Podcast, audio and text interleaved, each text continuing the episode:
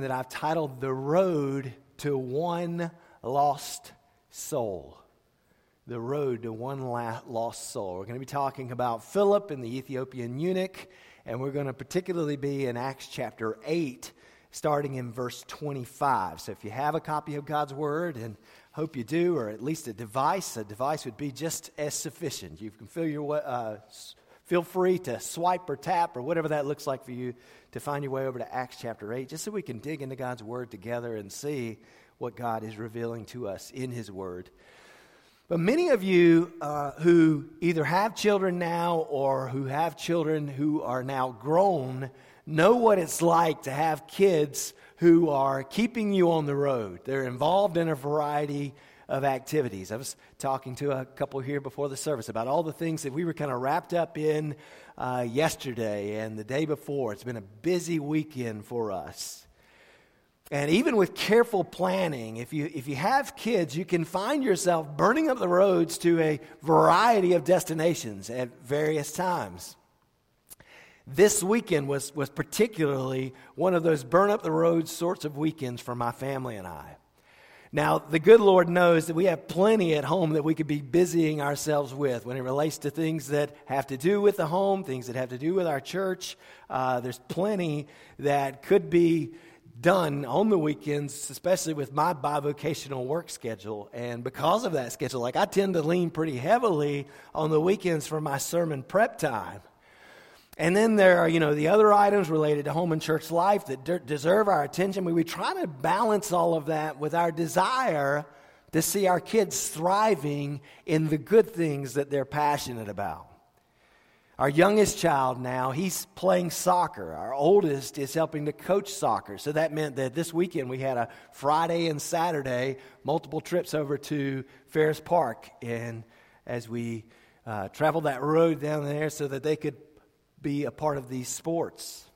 Meanwhile, our, our daughter is doing competition dance, so my wife Amy had to, to take the road that went down to Carolina Theater in Greensboro as she danced there as a part of that competition yesterday. Then, after we all got home, we loaded up. We hit the road once more as we traveled to Pinnacle so that my oldest son could try his hand at racing go karts for the first time. And that's a lot of driving. That's a lot of burning the roads up. We covered a pretty large swath of the Piedmont Triad this weekend. But we love our kids and, and we want to equip them to thrive in those good things, those things which they're passionate about. And many times we're okay taking a long road if it leads to an opportunity for our children to thrive.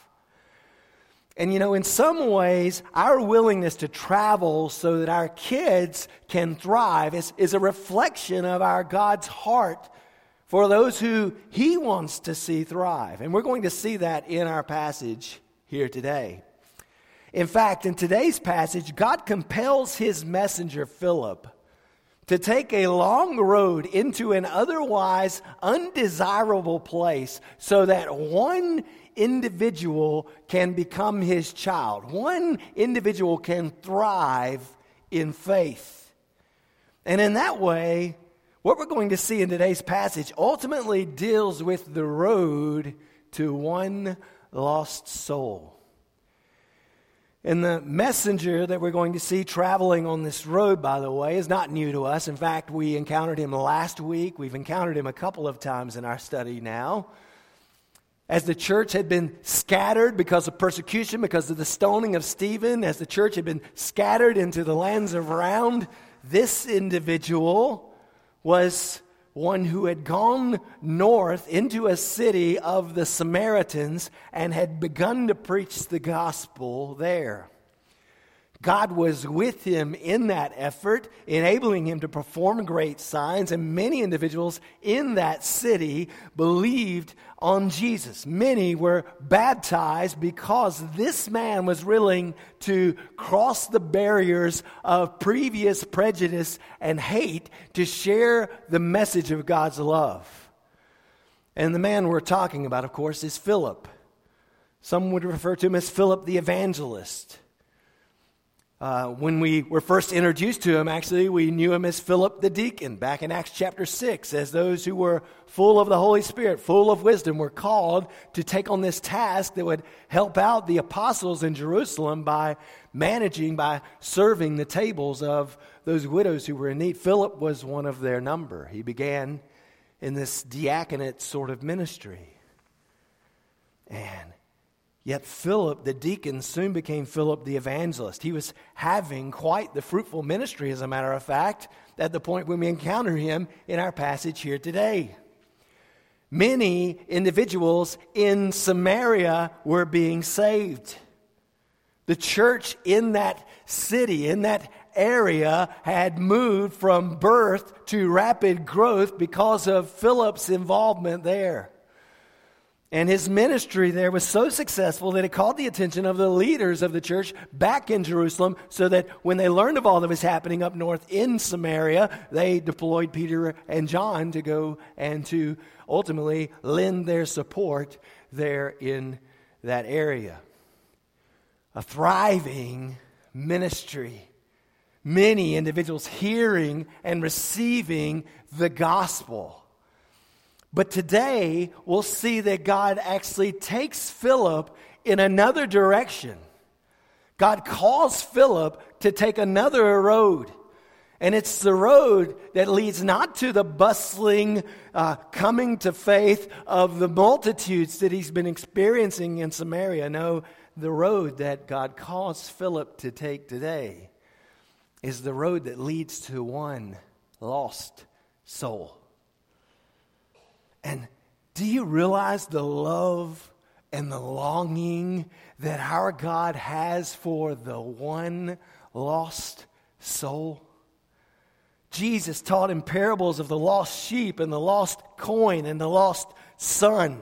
He showed us that our God is like the shepherd who leaves the 99 behind to go and to find that one which has wandered astray, that one which is lost. And today's passage gives us a vivid example of what that looks like as God calls his servant Philip to take the road which leads to one lost soul. And what we find in our passage today is the first New Testament example, by the way, of a one on one evangelistic encounter where a Christian leads another person to faith in Christ Jesus. And it's all made possible, first and foremost, because God had paved the way for that one lost soul to be saved through the finished work of Christ. But it was also made possible because there was one who was willing, one willing soul who allowed God to use him to take the road which leads to that one lost soul. And I just ask you as we gather here today, like, do you share God's heart for the lost. I hope you do. Like if you're a part of God's lost and found, if you've come to faith in Him, if you've been restored in Him, then you know what it's like to find the amazing grace that He offers to us. The amazing grace which transforms us by His power, not by any deeds of righteousness which we've done of our own. And yet God still has a heart for all of those who, like sheep, have gone astray, all of those who have turned to their own ways. And God is still seeking, He is still saving that which was lost. In fact, He's called for those of us who've been redeemed to join in His search party for the lost. He's calling individuals like you and like me to take the road that leads to one lost soul. And I ask, are you willing? Are you prepared to take that road? Are you ready? Are you willing to be used of God to reach others who are far from Him? Join me now in that passage as we ultimately see what it's like to travel the road that leads to one last soul. And I invite you, if you're able, to stand and we might honor the reading of God's word together. Acts chapter 8, starting in verse 25. So when they had solemnly testified and spoken the word of the Lord, they, that is Peter and John, started back to Jerusalem and were preaching the gospel to many villages of the Samaritans. But an angel of the Lord spoke to Philip, saying, Get up and go south to the road that descends from Jerusalem to Gaza. This is a desert road. So he got up and went. And there was an Ethiopian eunuch, a court official of Candace, queen of the Ethiopians, who was in charge of all her treasure. And he had come to Jerusalem to worship. And he was returning and sitting in his chariot and was reading the prophet Isaiah. Then the Spirit said to Philip, Go up and join this chariot. Philip ran up and heard him reading Isaiah the prophet and said, Do you understand what you're reading? And he said, Well, how could I unless someone guides me? And he invited Philip to come up and sit with him. Now, the passage of scripture which he was reading was this He was led as a sheep to slaughter, and as a lamb before its shearers is silent, so he does not open his mouth. In humiliation, his judgment was taken away. Who will relate his generation? For his life is removed from the earth. The eunuch answered Philip and said, Please tell me, of whom does the prophet say this? Of himself or of someone else? Then Philip opened his mouth, and beginning from the scripture, he preached Jesus to him. As they were walking along the road, they came to some water, and the eunuch said, Look, water. What prevents me from being baptized? And Philip said, If you believe with all your heart, you may. And he answered and said, I believe that Jesus Christ is the Son of God. And he ordered the chariot to stop. And they both went down into the water, Philip as well as the eunuch, and he baptized him. When they come up, came up out of the water, the Spirit of the Lord snatched Philip away. And the eunuch no longer saw him, but went his way rejoicing. But Philip found himself at Azotus, and as he passed through, he kept preaching the gospel to all the cities until he came to Caesarea. Here ends the reading of God's word. You may be seated. So, what we've just read shows us that the Lord, through his angel, spoke to Philip in the midst of this Samaritan evangelistic campaign, and he told him to take the road that leads from Jerusalem down to Gaza. And that was the road that ultimately led to one lost soul, this Ethiopian eunuch that we'll look at here in a few moments. But Philip, in his response, Philip gets up and he goes.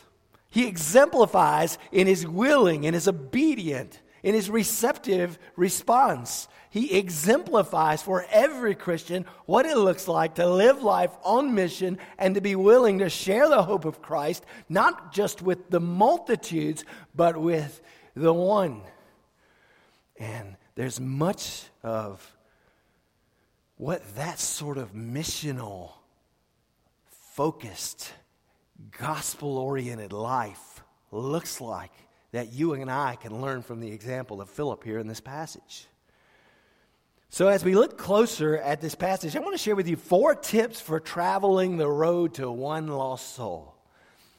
Here's the first of those you must be more concerned about being faithful than being fruitful. You must be more concerned about being faithful than being fruitful. Can you imagine what it was like to be in Philip's shoes in the midst of the circumstances that we find here today? Can you imagine what it's like to, to encounter an angel telling you to leave what you are doing, even though what you are doing is definitely for the Lord, definitely thriving in his causes? I mean, Philip was in the middle of a revival that was sweeping Samaria. He was leading a fruitful ministry. He was the leading spokesman of a movement that was bringing transformation to a new nation. He could have settled down into the role of leader in that new movement. But now God was calling him to ultimately leave the spotlight and to lurk back into the shadows as he took this gospel on the road. And he's literally called to take this road. And the road that he's called to travel, it's not a desirable road. It wasn't a road that led to the next big city where he could expect abundant fruit to abound in the same numbers that he'd seen in Samaria. No, as Luke tells us at the end of verse 26, this is a desert road. This is a road of dryness and emptiness, a road f- fraught with perils, a, a dangerous road. It was a road through the enemy territory of the Philistines, as a matter of fact. And as Philip was commanded by the angel in verse 26 to get up and go, that command didn't tell him where he would end up. It didn't tell him what he would encounter as he went. I mean, he's a little bit like Abraham in receiving this call to leave his people, his people in this moment being those he's led to faith in Samaria. And just as Abraham was called by God to go to a people that he would show him, to a land that he would show him, we find Philip obeying here. He's simply told to leave what he's doing, leave his destination and his care of this previous ministry to God. Now, responding to a call like that requires a measure of faith. It requires a great degree of trust in what God is doing. Responding to a call like that requires a strong and steady assurance that the God who calls you will ultimately keep you. Verse 27 records Philip's response. So he got up and he went. That is, God called and Philip went. Philip stepped out in faith because he trusted that God is faithful. And God is always faithful. Do you believe that, my friends? He, if he calls you to some sort of ministry, you can be sure that the ministry that he's calling you to is the right ministry for you. And your response to what he's calling you to do should not merely be a matter of practical consideration about what might be fruitful. Because ultimately, what appears in our eyes to be fruitful might not always be what's best for God's kingdom. And God knows what's best for his kingdom. And so you must be more concerned about being faithful than being fruitful, just as Philip is here. And listen, friends, God knows how to multiply his glory on the earth. He knows the best way to go about doing that. And sometimes what seem like interruptions to us, maybe it's a diagnosis, maybe it's a job loss, maybe it's a new director appointed in our place, maybe it's something else altogether. Those interruptions can sometimes be divine opportunities. And I just ask, are you looking for God's Spirit to lead you through the interruptions that you're experiencing right now in your life to see where He might be guiding you next.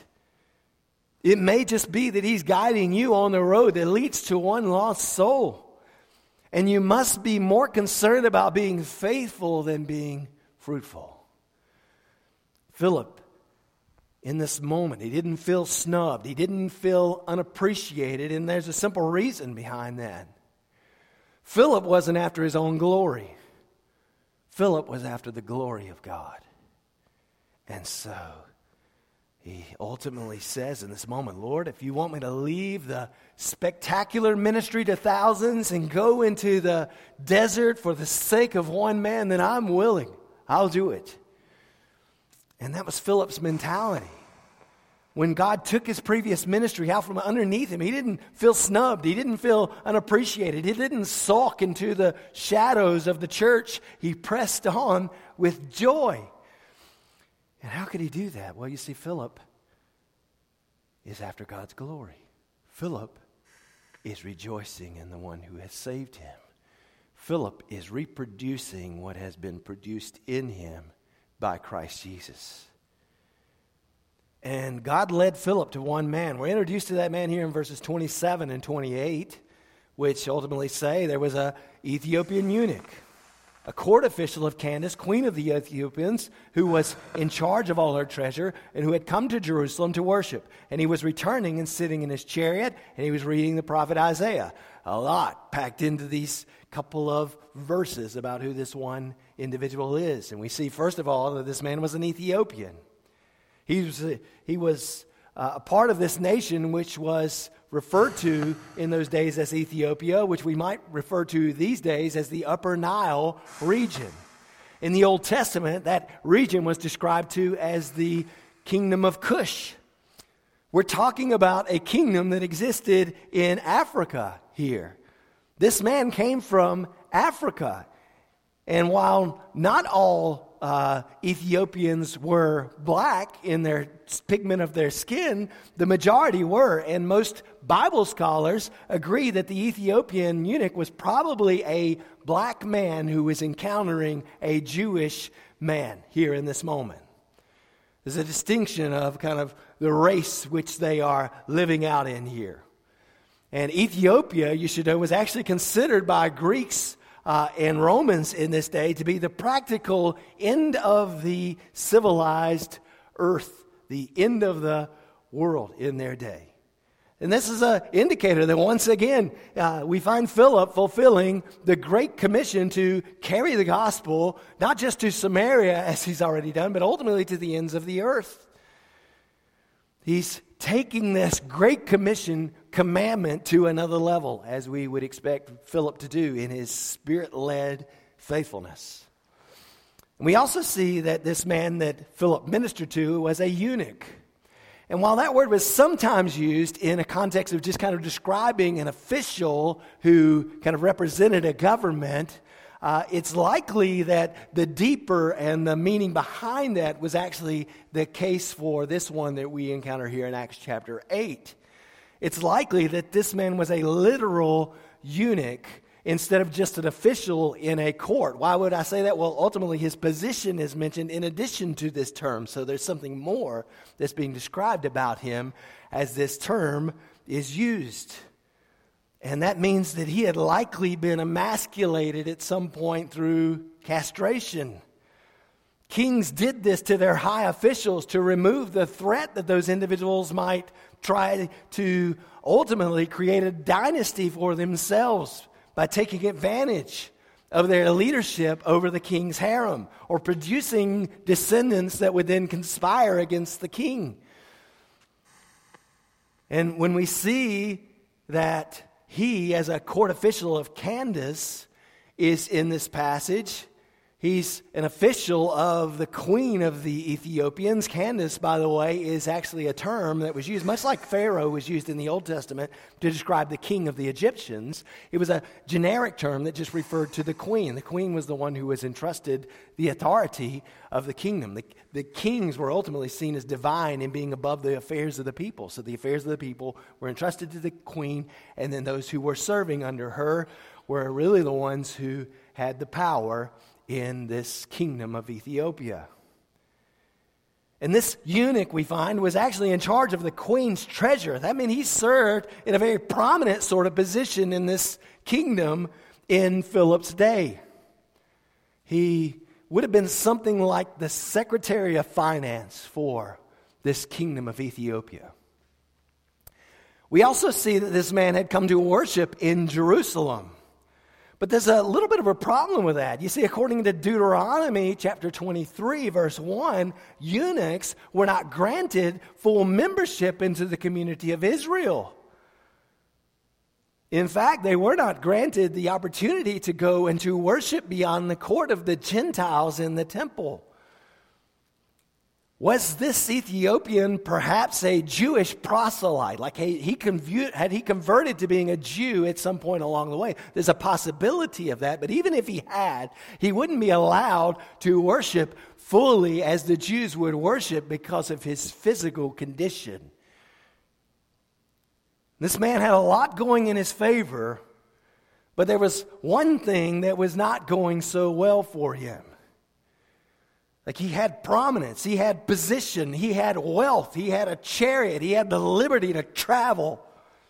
But he was seeking the truth and he was having a hard time finding the truth. And still, through the ministry of one who took the road to one last lost soul, God was about to find this lost Ethiopian eunuch. And listen, don't get the impression that one individual's salvation is not worth your time and your energy. God's next great campaign may begin with a single soul being gained. And the road to one soul sometimes requires us to give greater emphasis to the few than to the many. Like the shepherd who leaves the 99, like the God who leaves heaven's glory and who leaves the saints who've ultimately looked forward to him so, so that he might walk the earth's sod, that he might ultimately be uh, spending his time on that earth encountering individuals like a woman by a well, or a short man who's climbed up in a tree, or a woman who had struggled with a bleeding issue all of her life, or a man with a withered hand. Jesus, you see, didn't just preach to the masses, he cared for the individuals. And so should we. And we may be tempted to wonder like, why didn't God just send this angel who speaks to Philip to go and to speak to this Ethiopian eunuch? Like, why didn't God just bridge that gap and send the angel to speak to the eunuch? Hear me on this.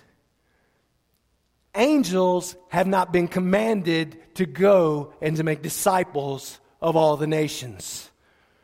That command has been given to Christians, not to angels.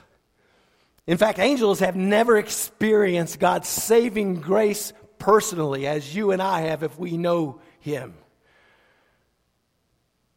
We who know Christ have experienced His blessings, we have experienced His redemption. Angels have never experienced that. And God has designed for us to thrive in this ministry of carrying His gospel. He's commanded us to carry forth this task.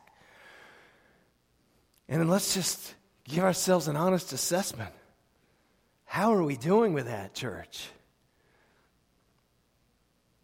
It may be revealing that a recent Gallup poll found that Americans who consider themselves to be members of a church or a synagogue or a mosque has dropped below 50% for the first time since the organization started researching that topic in 1937. Back then, church membership was 73%. Today, it is 47%. Based on current trends, the George Barna Group actually predicts that one in five churches could close within the next 18 months. That's 20% of churches that could be closed in the next 18 months. Is that what we'd expect if we're being faithful to take the road that leads to one lost soul? I think not. And friends, we must get busy with the business of being faithful to Christ's calling for us. God will produce the fruitfulness, but will you step out in faithfulness? The first tip to traveling the road that leads to one lost soul is that you must be more concerned about being faithful than being fruitful. Here's the second you must be willing to travel outside of your comfort zone, but you'll never travel outside of God's control zone. Philip certainly left his comfort zone. He didn't know where he was going until the Lord spoke to him again. This time it was through the Spirit, and he said to Philip in verse 29 Go up and join this chariot. That's a chariot that's driven by a stranger of a different race and a different nation, and I could easily guess that this was not a comfortable calling for Philip to live out. But when Philip stepped out of his comfort zone, an amazing thing happened. His willingness led to what is likely the first account of a black skinned man coming to Christ. And Philip ran up to the chariot to meet the need of this uncomfortable calling. His heart was wide open to all sorts of people because his heart was a reflection of the heart of God, who his heart is wide open to all sorts of people. Those who bear his image of every nation and language and tribe and ethnicity, every tongue, they're all objects of his love.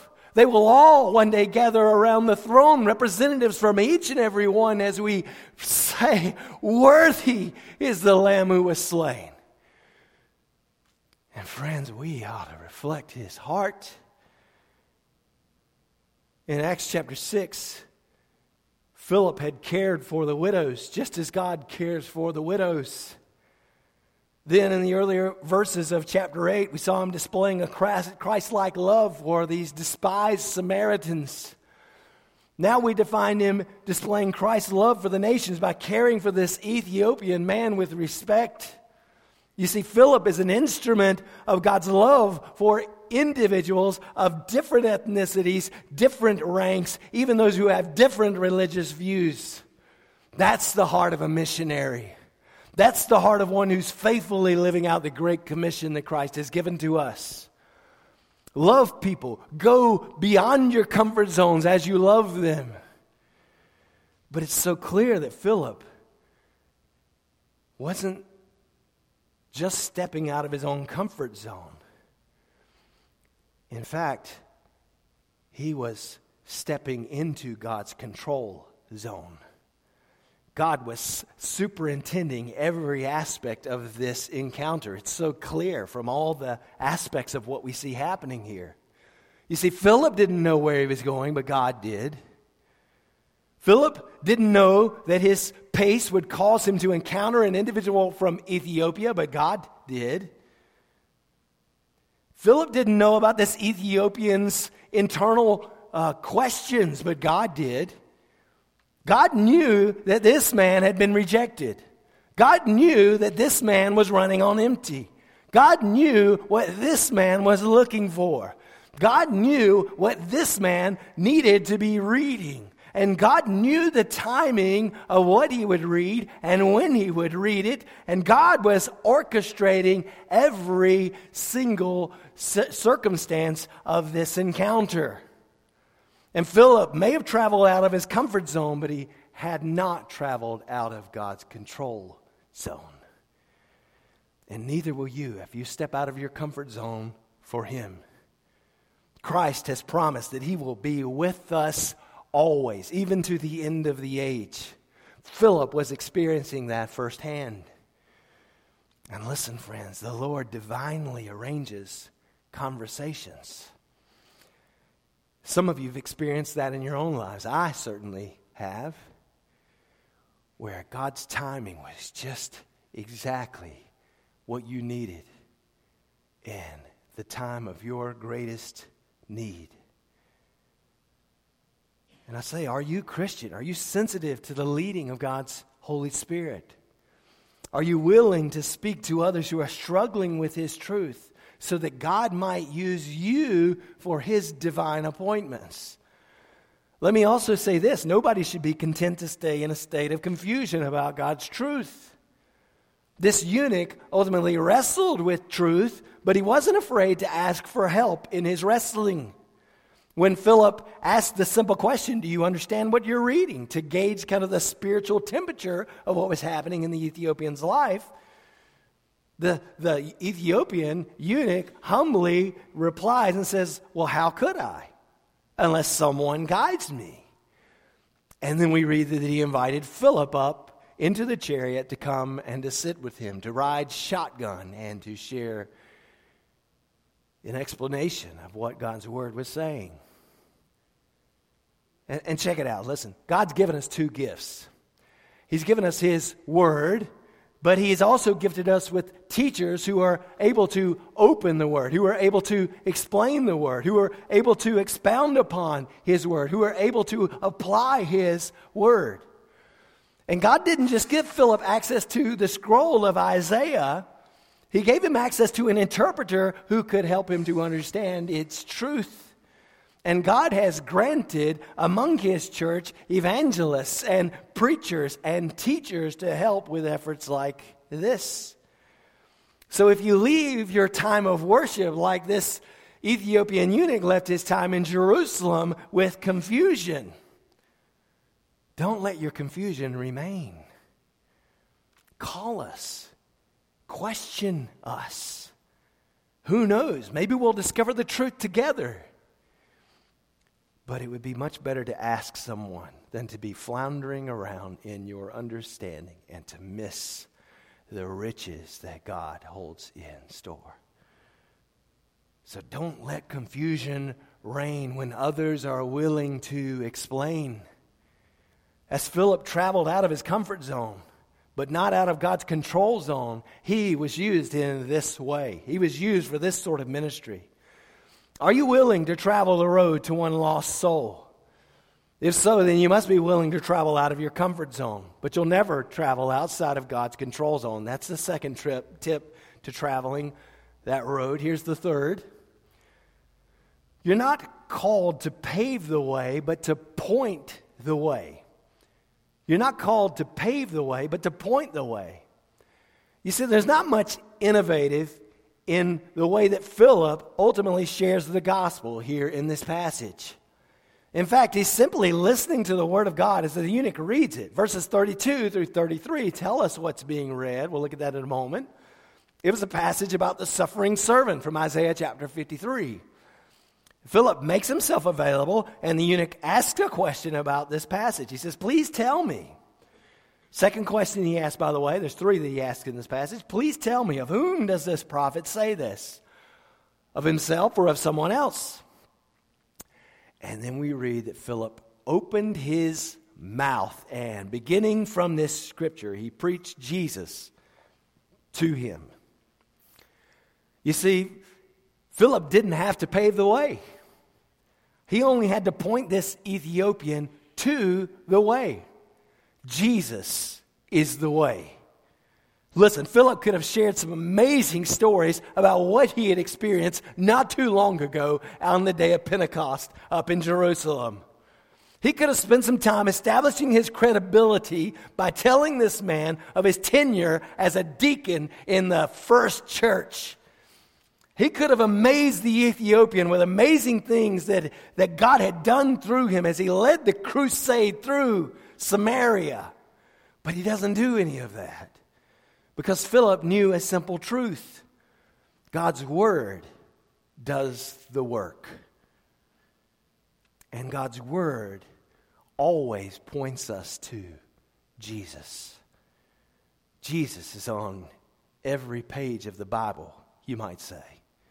He's standing in the shadows even when you can't clearly see him. Search the scriptures because they testify about him, as he said. And the road to one lost soul has been paved with his sacrifice.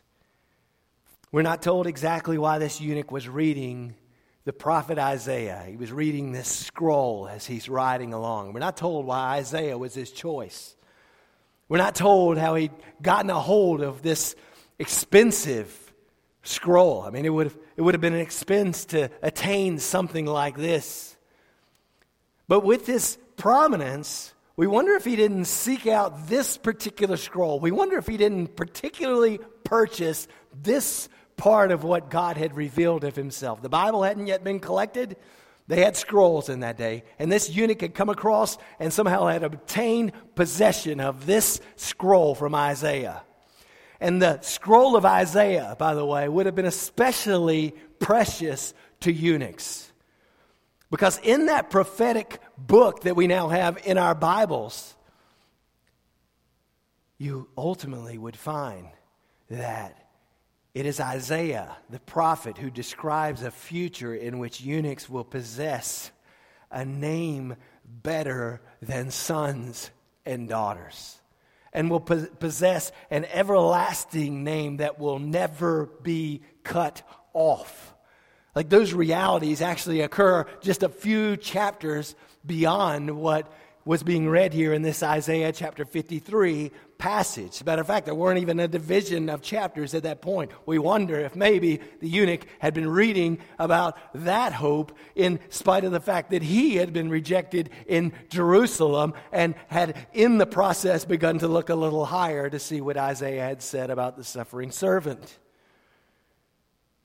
And little did he know, little did that rejected, that eunuch who was unable to go into the inner court, beyond the court of the Gentiles in the temple, little did he know that God was about to lead him in a very personal sort of way to experience his rich promises for the eunuchs there in Isaiah 56.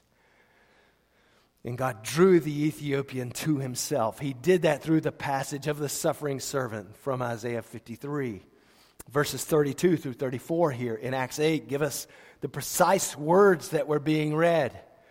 Now, the passage of Scripture which he was reading was this He was led as a sheep to slaughter, as a lamb before its shearer is silent, so he does not open his mouth. In humiliation, his judgment was taken away. Who will relate his generation? For his life is removed from the earth. Listen, friends, that passage was written some 750 years before Philip and the Ethiopian met. But it had been written to show the world that this sort of Savior named Jesus was coming. Jesus was written all over that passage. His substitutionary work on the cross for sinners, his conquering of the grave, his resurrection are all a part of what God had promised in those compact verses. As he was crucified, Jesus showed himself to be the lamb who was silent before his shearers.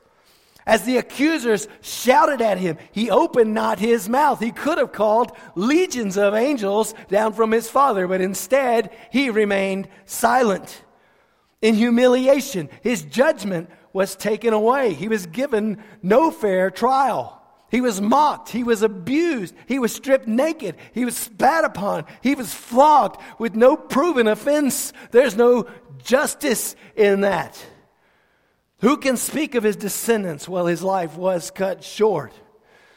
But the tragedy of his death was followed by multitudes of disciples who trusted in him, who ultimately became adopted sons and daughters of God Almighty. Friends, his life was removed from the earth, but Jesus rose up out of the grave and ascended to heaven he ascended to his heavenly Father. Jesus' death wasn't deserved. It was a death in place of those who deserved it. Do you see Jesus written all over Isaiah 53 and the suffering servant? Do you see that he's the promised Messiah? Do you see that God keeps his promises? Do you see that Jesus has come to save you? Do you see that he's paved the way for you to be saved? And when we travel the road to one lost soul, we're not called to pave the way, but to point to the way. And Jesus is the way. No other way will do. There is no other name given among men by which we must be saved. Jesus, only Jesus can save. Trust in Jesus. Lead others to Jesus. Begin from the scriptures and preach Jesus. You're not the hero that anyone needs for eternal life. There's only one hero that everyone needs, and he is it. So cry out to him and be saved. Cry out to him and be an instrument of light in the darkness. This Ethiopian needed more than just a buddy riding shotgun in his chariot. He needed to hear from someone who could explain the truth of God, the truth of the gospel, with the Spirit's guidance. You know, maybe you're investing your life in some individuals and you're thinking to yourself as you're doing that, like, I hope I can be a good influence on these people. I hope I can be a good influence on the ladies at work. I hope I can be a good influence on the guys I'm golfing with. I hope I can be a good influence on my kids. Maybe you're living with noble character. Maybe you're setting a stellar example. But hear me on this, friends. Don't stop there. Don't give the example without opening your mouth to proclaim the reason behind the example. Live with gospel intentionality that speaks the gospel verbally. We are the church. We are made up of mothers and fathers and nurses and bankers and salespeople and retirees and teachers and students and athletes and firemen and many other vocations. But all of us can be missionaries. All of us are called to be missionaries. So let's ask in every situation, how can I proclaim then to, how can I teach Christ in this situation? Do you have a neighbor maybe that you've been meaning to visit? Do you have a coworker that you've had good intentions of engaging in some conversation? Do you have a gift that you've been thinking about giving to the struggling family who lives down the road?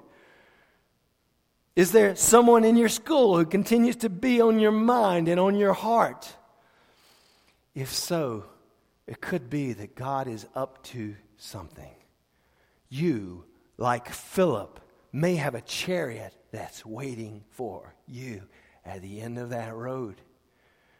So go and love unconditionally. Go and proclaim Christ's truth boldly. Be deliberate about sharing the gospel with your children, with your coworkers, with your customers, with your teammates, with your colleagues. Be deliberate about leveraging your life to share the gospel. Walk the road that looks for the one lost soul. And I ask you, do you have the passion for that? Do you have the passion that longs to point others to the way who is Christ Jesus. I hope you do. But do you want to cultivate that passion? If so, then take a little time to ponder the cross. Take a little time to ponder the Savior who loved us when we were unlovable. The Savior who came after us when we were not coming after Him. Not one of us deserves the salvation that Jesus provides to us. And the more that we contemplate who He is and His great love, His uh, unquenchable love for us, the more we contemplate that, the more that we will be moved to love individuals as Philip loved them. You're not called to pave the way, but to point others to the way. That's the third tip of walking the road to one lost soul. Here's the final tip your final destination is not intelligence, but obedience. Your final destination is not intelligence, but obedience. Philip knew that. He wasn't just setting out to educate this Ethiopian man, he wanted this man to find life in Christ, not a diploma in Christology. How do we know that? Well, as these two rode along in the chariot, verse 36 reveals that they came to some water, and the eunuch said, Look, water. What prevents me from being baptized? I don't know how closely you were paying attention to the Isaiah 53 passage, but that passage says nothing about baptism, okay? Philip was applying the scriptures. He was calling for this man to respond in faith and to show the symbol of faith in Christian baptism. He's calling for the eunuch to be saved. He's calling for him to obey. Because when you travel the road to one lost soul, the destination is not intelligence, but obedience. And this eunuch, he was filled with questions. We talked already about how there were three questions that we find him asking just in this brief passage, this brief account that Luke gives us of this exchange. And if you spend time telling people about Jesus Christ, you know that one of the challenges in witnessing to individuals is that individuals that you talk to typically have a lot of questions to ask. Some of them are sincere, some are not so sincere. Some individuals are full of hypothetical questions, others really have heart needs that need to be addressed. We don't want to dodge those questions, but what individuals ultimately need is not an answer to all of their questions. They need to answer for themselves the primary question what will you do with the truth of Jesus Christ? And the gospel demands, the gospel creates in us a desire for obedience. Real faith in Christ leads to obedience. And that's an obedience that starts with bapti- baptism. As Christ called for us to go and to live out the Great Commission, He said, Go and make disciples of all the nations, baptizing them in the name of the Father and the Son and the Holy Spirit. His first command to you, if you've placed your trust in Him, is a command to be baptized. And have you followed the Lord into this sort of gospel obedience? Baptism is a portrait of your faith in Him. Baptism is a portrait that you are dead to the person that you once were and now living to the new create, creature that He's made you to be. It is showing that you are associating yourself with the one who was ultimately placed in the grave, but who did not remain in the grave, who is now risen to life forevermore. Just as one day, though they may place our bodies in a cold, dead, dark grave, that won't be the end of the story because Christ is coming again for his own. And we who have associated ourselves with him by faith, trusting in his finished work as he's paved the way, have this promise that that's not the end of the story for us. Have you shown the world your association with Christ? Have you been obedient through the practice of baptism in obedience to his command? God doesn't want you puffed up with knowledge. He wants you poured out in submission to Him. And that's where we ultimately find Philip and this eunuch both at the end of this passage. They go down to the water, and Philip baptizes the eunuch in verse 38. By the way, there wasn't a sprinkling event that's going on here. You don't go down into the water to be sprinkled. This was baptism by immersion, as the literal word baptism meant in the original Greek language. Baptizo means to immerse. This was the standard practice in the early church, and it's our standard practice as a church today. The reason why there's a tub behind me now, okay? And this eunuch went away rejoicing, even as Philip was snatched away by the Lord's Spirit to his next assignment. And friends, let me just say there is joy in leaving, living in obedience to the Lord. Don't let the world convince you that you're going to experience less joy if you live a life of obedience to God Almighty. Our greatest joy will be found in being in the center of His will. God doesn't give us prescriptions to make us miserable. He doesn't want to see us squirm like a worm in hot ashes, as Adrian Rogers used to say. No, God wants what's best for you. God loves you. When God calls for you to obey, He's calling for you to experience life in its fullness. So don't get the idea that obedience is going to deprive you of your joy. This Ethiopian eunuch went away rejoicing. And you, in your trust, in your following Christ, will find the same. The road to one lost soul must have nothing less than obedience to Christ as its final destination. Are you willing to travel that road? Are you willing to travel the road to one lost soul? Are you willing to be used of God to reach those in your circles, those whom you know, those who need to hear the gospel. And I want to close with a challenge for all of us ultimately an evangelism challenge. And I want you to identify, I want you to consider, I want you to really take some time here in these moments to ask God's Spirit to point you to someone in your circles who needs to know the gospel. In fact, I want you to ask the, the Holy Spirit to identify to you right now one or two individuals who need the hope of Christ. And specifically, all right, I want you to take the time to think of this. Think of this in terms of who needs the gospel in my life who needs the hope that only Christ can provide in my life right now. And I want you to think in, in terms of five spheres of your influence in life, okay? So think here for a moment. Think, first of all, is there anyone in your family? Who in your family needs to hear the gospel of Jesus Christ? Is there anyone in your family? What about this? Is there anyone in your current or your previous line of work. Anyone that you work with now or have worked with in the past, can you think of anyone in those circles who needs the gospel?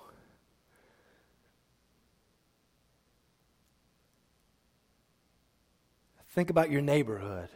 Think about those who live in the same area or in the same building as you. Is there anyone in your neighborhood who needs the hope that only Christ can provide? What about the places where you go to shop or the places you go to eat? Anyone you can think of in those areas who needs Christ? What about the circle of influence of where you play? Maybe it's at the gym or at a certain club or some manner of sports that you play. Is there anyone in that circle who needs the hope of the gospel? All right? Have we, have we got, uh, like, just by show of hands, have you got one or two individuals that you can think of maybe in those spheres? I, I see a few folks with hands up there, okay? All right. Would you resolve to do at least of the two following, two of the following five tasks over that, over the next week for one of those individuals, okay? We're talking about the road that leads to one lost soul. Would you resolve to do two out of these five over the next week? Here's the first option to pray for that person like to ask God to make a difference, to draw that individual to Himself? Would you, would you commit to pray for that individual? Or another option would be invite that individual to come to church, invite that individual to come and to worship with us, come and to hear, come and to see a little bit about what we're all about as Christians. Would you resolve to do that? Or maybe you might resolve to serve that person in some meaningful sort of way. You might resolve to, to try and make a positive difference for them in some way in this coming week. Or would you resolve to give that person some gospel oriented literature? Maybe it's a Bible tract. Maybe it's a good book that you've read. Maybe it's a, a Bible. Like maybe this person just needs one. And, and, you could give that piece of literature and you could circle back a week or two from now and say, hey, have you had a chance to read any of that? I just want to tell you a little bit about what difference that's made in my life? Or would you just, fifthly and most straightforwardly and most clearly, be willing to speak the gospel to that person this coming week? Would you resolve to do two of those five things for one of those people that God has placed in your circles of influence? this coming week. This is our commission. This is what we champion. And this is what I encourage all of us to truly be yielding ourselves to the Spirit to be a part of. And we're going to close with a word of prayer, and then you're going to be dismissed to hopefully go and live these truths out. But before we do that, I just want to ask you like, maybe could you possibly be at the intersection of the road that leads to one lost soul today? Could you possibly be one that God is drawing to yourself, one that God is speaking his good news to, one that God is wooing to himself to know that Christ Jesus is the hope that fills the longing that you've been yearning for? If so, then I urge you, I encourage you to trust in Him. Let's bow for a word of prayer. Father, We praise you for those who, like Philip, have been your ambassadors. Then maybe it's been parents, maybe it's been relatives, maybe it's been coworkers, maybe it's been friends of ours who have shared this hope with us. Maybe it's been teachers of Sunday school classes or teachers in the church or preachers. Maybe it's been others, God, who have been involved in our lives and who have spoken your truth to us. We thank you for those who, like Philip, have taken the road which leads to one lost soul. And we thank you for the difference that's made for those of us who've placed our hope and our trust in Christ, those of us who've yielded up our lives as selfish pursuits and have come to know that, oh Lord, you provide all that we need. And Father, we just pray that you continue to draw individuals to yourself in this way, Lord. We pray that you break us out of our selfishness, that we wouldn't just receive these things, but that we would be ambassadors of these things, that we would champion your gospel. We'd be on commission for your great commission, that we might, oh Lord, live on mission, that we might share your hope, we might proclaim Christ Jesus. God, help us to open our mouths for Jesus' sake. And Lord, I just pray you would put feet, feet to the faith that we live out. That you'd help us to move as we act out the resolution that you've laid before us here today. I pray these things in the strong and mighty name of Jesus. Amen. Thank you all for coming. You are